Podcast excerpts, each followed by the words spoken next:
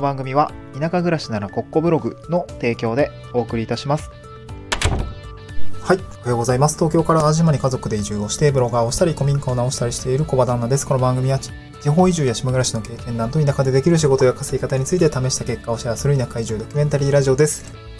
はい。えー、ちょっと噛みそうでしたね。よかったです。えーと、今日のトークテーマなんですけれども、移住後の仕事、会社員の時の仕事を会社の外でやると自分の稼ぎになった話ということで、まあ、移住後の働き方ですね。まあ、まさに僕がブログで発信をしている内容なんですけれども、うんと、まあ、この発信を聞いているという人はですね、多分まあ、なんだろう、まあ、移住ってキーワードついてるんで、なんかこう、都心部とか、まあ他の場所からですね、まあ別の場所に移住をする。まあ僕の場合は東京から兵庫県の淡路島という、まあ、島暮らしになっているわけなんですけれども、まあ田舎ですよね。田舎に移住するっていうことについて多分興味関心があったりとか、えー、まあゆくゆくはそんなことをしてみたいとか、まああと僕は脱サラをして会社員ですね。まあ本当に田舎でえー、個人事業主をしているっていうような働き方に変えたんですけども、なんかそういう働き方に少し興味があるっていうようなお話、えー、方かなと思っているんですよね。あの、個人的なペルソナとしてはね。うん。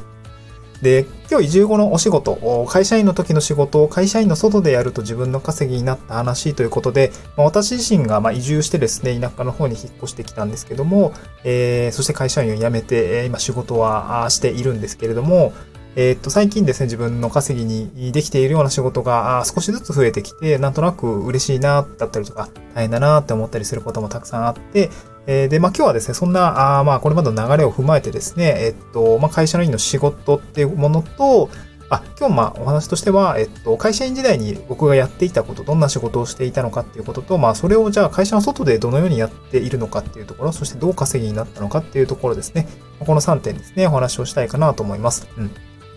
で、先に一つ目ですね、会社員時代にやっていたことですね。えー、私は、えっと、2014年にですね、えっと、まあ、大学の時はですね、あの、全然文系だったんですね。超土文系。ずっと経営学とか経済学とかを学んでおりましたと言いつつも、なんか教員になりたいなとか思いながら教員免許の勉強もしておりました。そう、なんか無駄にね、単位数取っちゃったんですけれども、結局ね、なんで教育実習行かなかった行け、行けばよかったなと思ってね、教員免許まで取ればよかったんだけれども、なんかそこをな、なぜか多分就活と被るのがね、多分リスクだと思ってたんでしょうね。当時バカだなと思うんですけれども、就活もや、やりながら教員免、あの、教職の免許取るのって多分きついなって自分でなんかこう諦めてですね、えっと、まあ、結局すぐ内定取れたから、その後絶対教育実習行けばよかったんだけれども、そう、もったいないなと思いながらちょっと雑談入っちゃいましたけども、えっ、と、大学を卒業して、まあ、文系文、文系の学生でした。で、その後2010、あの、2014年、えー、同年ですね、卒業をして、え、システムエンジニアの、としてですね、IT 企業に入りました。うん、えっ、と、某、えー、某鉄道会社のシステム部門の会社って言ったらもうなんか限られ限られてるんで、ちょっとあ、まああれかもしれないんですけど、まあそんな感じですかね。うん。でそこでですね、えっと、まあ、教育系のシステムを作ったりとか、えー、まあ運用したりとか、サーバの運用とかをしたりとか、えー、あと人事労務系ですね。人事系のシステムの開発ですね。結構上流の開発をしていたんですけれども、まあ、システムエンジニアとして、えー、っと、やっていました。今日ですね、 stand.fm の概要欄にノートのリンクを貼り付けており、おるんですけど、そこでね、少し図解をしております。私が社会人6、7年目、本当に辞める直前ですね。辞める前の2年間の関わった仕事みたいなのをですね、すごいね、今思えばすげえ汚い図解をしているんですけれども、なんかこう、ちょっと恥ずかしいです。恥ずかしいですね。なんか学んだこと、仕事の進め方とか書いてますね。なんか、恥ずかしい。はい。まあ、なんかこういう、あの、仕事をしてましたっていうのを書いてます。うん、で、ここでやっていたことは、そのコンサルティングファームと一緒にシステム開発をしていく中でですね、課題の管理とか課題解決の模索ですよね。このプログラムは、えー、顧客のこの仕様に合わないとか、えー、と当時ですね、SAP っていう、まあ、グローバルな人事労務系のソリューションを使っていたんですけれども、これのですね、なんだろうな、使用上実現したいことができないみたいな感じで、非常に、英語のドキュメントしかなくて、まあ、なかなか紐解いていくの超大変だったんですけど、えー、っと、まあ、そういうことをやりながらですね、まあ、こうやればいいんじゃないかとか、ああやればいいんじゃないかっていうのを資料をベースに作ってですね、お客さんにここまでの仕様でもいいですかみたいなことを摂取しながら、ああやっていたんですよね。うん、なので、顧客への資料作成作成とか、あとこのプログラムを分かりやすく解説するっていう図解をですね、めちゃくちゃ作りました。そう、さ、あのー、めちゃくちゃ作ったんですよね。すげえ作りました。死ぬほど作りましたね、パワーポイント資料。何枚作ったんだろう。最後の2年だけでもめちゃくちゃ作りましたね。うん。まあ、もう覚えてないんですけどね。何枚作ったんだろうな。ま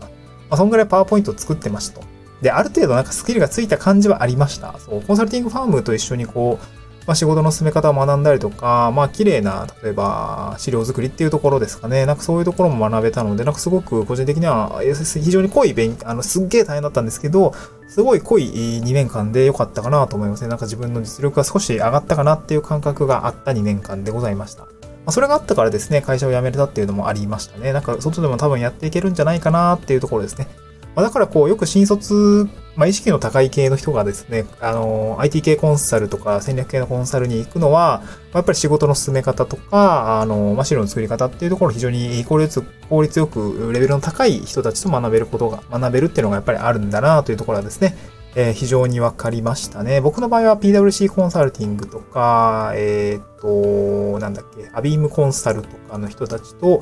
一緒に仕事をしていたので、本当に皆さんレベル高かったですね。僕なんでここにいるんだろうみたいな 地方の国立の出身の人なんですけど、ね、東大とか慶応とかも、そうなんかもうよくわかんない。もうよく海海外の人もいましたね。うん、なんかよくわかんない人たちが一緒に中国だの、中国語だの、英語だのが飛び交いながら、いや、わかんねえとか言いながらですね あの、部分や、夜遅くまでやってたんですけれども、まあ本当当時ね、あの、本当に会社辞める前に2年間ぐらいコンサルティングファームと一緒に仕事ができたのは、えこのパワーポイント資料制作っていうところの僕の非常に武器になったかなというふうに感じていますね。経験として。で、そして二つ目ですね、脱サラ後に会社の外でやっている仕事って何っていう感じなんですけど、これ実は全く一緒なんですよね。そう、パワーポイントの資料を作ってます。で、これがおし、えー、お仕事にもなっているんですけれども、まあ、やってることはですね、あの、法人の、なんて言うんでしょうかね、パワーポイント資料っていうのをブラッシュアップしていますね。まあ、用途的には、えー、っと、例えば、営業、多分クライアントさん、僕のクライアントのさらに先のクライアントさんですよね。が、例えば、うん、なんか商談、大切な商談があるんだけれども、この資料をブラッシュアップしたいとか、えー、研修があったりとか、セミナーがあったりするんで、この資料をブラッシュアップしたいみたいな感じで、まあお悩みですよね。えー、そういう方たちがたくさん、えー、来ていらっしゃいまして、で、そこからですね、僕の方に、まあちょっと流れてくるっていう感じですかね。クライアントさんからお仕事いただいて、これの資料あの、ブラッシュアップしてもらってもいいですか？みたいな感じでこう割り振っていただいて、えっと、まあ、こんな感じにザクッとやるっていう感じですかね。うん。掲載整えたりとか、あと結構文字ベースのパワーポイントでのものをですね、結構図解していくっていうところの資料が、あの、仕事が多いかなと思いますね。そう。まあ、なかなかね、その、セミナーで広く、ちょっと離れたところから見る場合には、パワーポイント資料って結構簡素にして、文字を大きくしたりとか、図解を大きくしたりしないと見えてこなかったりするんですけど、まあ、がっつりこうなんか営業資料とか DM で送ったりするような、まあ、なんか手元で見るような資料であれば、もう少し細かく押して、あの、なんだろう、聖地に作り込んでいくっていうことも、そういう切り替えをしながらやっていくんですけども、まあ、これ会社員の時にやってたこととほぼ一緒ですね。うん、ほぼ一緒っていう感じでした。なので、あのー、これ3つ目の話になるんですけど、頑張る場所を変えるとですね、個人の稼ぎになったっていうことが、あのー、分かりました。会社辞めてみて分かりました。そう会社員時代はクライアントのためとか社内向けにこう分かりやすい引き継ぎ資料とか資料を作ったり、まあ、ひたすら作成していたんですよね。これでも当時よくやってたなと思うんですけど、給料全く変わらないのにですね、なんか無駄にクオリティを高めてですね、なんか自分で勝手に忙しくなってた節ありましたね。そう。なんかこだわりすぎるところもあったんですよね。結構上司にも、いやなんかこう、あの、小林は資料すごいんだけど、もうちょっとなんかそこまで書けなくてもいいよ、みたいな。そう、わかればいいから、みたいな感じですごい言われてたんですけど、なんかちょっとこだわっちゃうのか、なんかね、そう、そこの自分も加減がよくわかんなくて、結構なんか自分で消耗してた節があるんですけど、で、これがですね、クライアントワーク、会社の外でやるクライアントワークならですね、このクオリティを高めると、喜ばれて、そして信頼と対価に変わるっていうのが、なんか、いいんだよ。そこまでやっていいんだよって別に誰にも言われてないんですけど、これやるとですね、なんかその、帰ってくる。くらい、クオリティを高めると信頼につながるし、しんあの、対価にもなって帰ってくる。まあ、対価、ちょっと時給単価的にはね、あの、下がっあの、あんま時間をかけると、あの、下がっちゃうので、まあ、それも当然、あの、極論ではあるんですけれども、やっぱその品質がいいものを作ると、クライアントさんに喜ばれるので、なんかこれはですね、自分にとって結構衝撃的だったんですね。あ、ちゃんとやっていいんだ、みたいな。あ、ちゃんと、ちゃんとやっていいんだって2回言いましたね。2回言っちゃったな。そう、大事なことだったのかもしれません。そ結構衝撃的だったんですよね。そう。で、結果的にこう、例えばパワーポイント資料も1枚、1枚、いくらぐらいだろう ?1500 円から簡単なもの確か1500円ぐらいで、多分ちょっと複雑なものとかだと、なんか3500円とかな、結構その、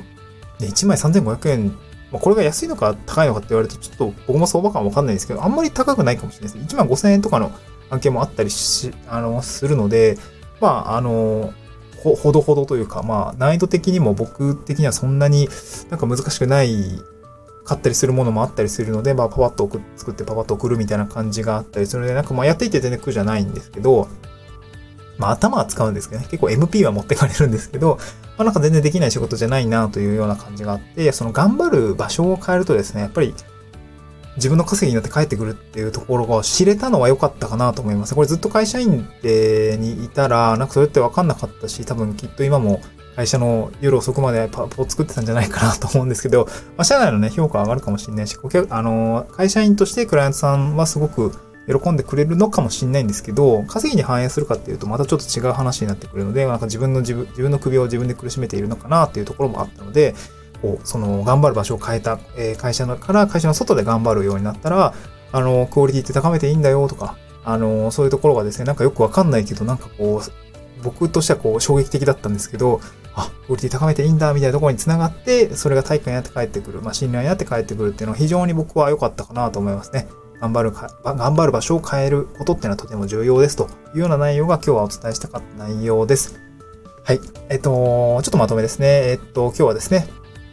えっと、移住後の仕事、会社員の時の仕事を会社の外でやると自分の稼ぎになった話ということで、えー、まあ、会社員時代にやっていたこと、まあ、SE としての仕事をやっていたよっていうお話をして、脱サラ移住後のはですね、会社の外でやっていることは実は同じことをやってます。法人の資料の作成のブラッシュアップとか、掲載整えたりして、図解を作ったりして、えー、なんかそういうものを資料として作ってですね、納品をしてお、それがお金になってるんですっていうところですね。えー、これについてお話をさせていただきました。だからですね、その移住後、まあ、会社を辞めざるを得ないとか、まあ、なんか新しいことをしたいけど、でも、えー、当面はなんか稼ぎが欲しいみたいな方も多分いらっしゃると思うんですけど、なんか今、今やってる仕事がですね、実は4月、あの、会社の外でもできるんじゃないかっていう視点を持って、なんかこう仕事を探してみるとかいいかもしれないですね。例えば、ランサーズとかクラウドワークスにも登録したりとか、あと普通に、うん、まあ、ウォンテッドリーとかはね、あの、仕事を個人で引っ張れるようなところとか、まあ、募集出しているものもあったりするので、こう会社の外でも今の仕事が活かせるないかっていうところで考えて、ちょっと具体的に仕事を探していくと、なんかいいのかなと思いますね。うん。なんかもう無理やり移住先でこう仕事見つけなきゃって思わなくてもよくて、まあ、特にシステムエンジニア、まあ、エンジニア系とか、まあ、ライターさんもそうだと思うし、なんだろうね、別にこう、ジム、今で言えばオンラインジムさんも結構いらっしゃいますし、まあ、何でもこう、意外とオンラインでできるような、まあ、デスクワークをやってる方については、なんか意外と何でもできるぞ、みたいな 感じかなと思うんですね。僕もだってやってることをパワポいじってるだけですかね。まあ、パ だけではないんだけれども、そう。あのー、パワポが使えて、エクセルが使えて、ワードが使えるとか、まあ今で言うと、あ Google スプレッドシートとか Google ドキュメントとか、スライドとかもあるし、まあチャットワークとか、スラックとかね、えー、まあ僕の場合はなんか、えっと、大手さんばっかりだったんで、えー、Teams とか Meet とか、そういう系が多かったんですけれども、チャットワークもね、使えば別に慣れるし、なんかそういうことなので、なんかツール使いについては、ディスクワークやってる方については多分慣れてる方、慣れてるかなと思うので、なんかこう、別にそんな苦じゃないと思うんですね。うん。会社の外に出たとしても。なので、こう、頑張る場所を変えてみるっていうのは、あとても重要なので、えー、なんかそんな感じでですね、ちょっと世界を見渡してみてはいかがでしょうかというご提案でございました。はい、今日はですね、合わせて読みたいに、えー、っと、今日、あの、法人向けの資料制作案件を取った時のですね、提案文に載せたポートフォリオですね、ブログに作ったポートフォリオみたいのを載せています。ちょっとね、これもアップデートしたいんですけど、なかなかちょっと機会がなくて、ちょっとね、うん、なんとかしたいなぁと 思います。なんか、なんとかしたいな。なんか自分でちゃんと作ってみようかなと思ったので、えー、もうすごいブラッシュアップをして、もう自分自身のポートフォリオもちょっとブラッシュアップしようかなと思いました。少し経験が集めてきたので、ちょっとね、やってみたいなと思いました。はい、そんな感じですかね。まあ、移住後のお仕事ということで、なんか悩むところも多いと思うんですけれども、なんかお気軽にですね、DM とか、なんかこんな仕事、あ、まあ、そうそう、Twitter コミュニティやってます。あ、そうだ、ここでこういう風な案内をすればいいんですね。Twitter コミュニティをやってるので、うん、あれか、概要欄に書いておこう。概要欄に書いておきます。なんか参加していただければと思います。なんかめっちゃ細々とやって、まあ、内輪でやってるような感じなんで、あの、覗いてみてください。はい、また次回の収録でお会いしましょう。バイバイ。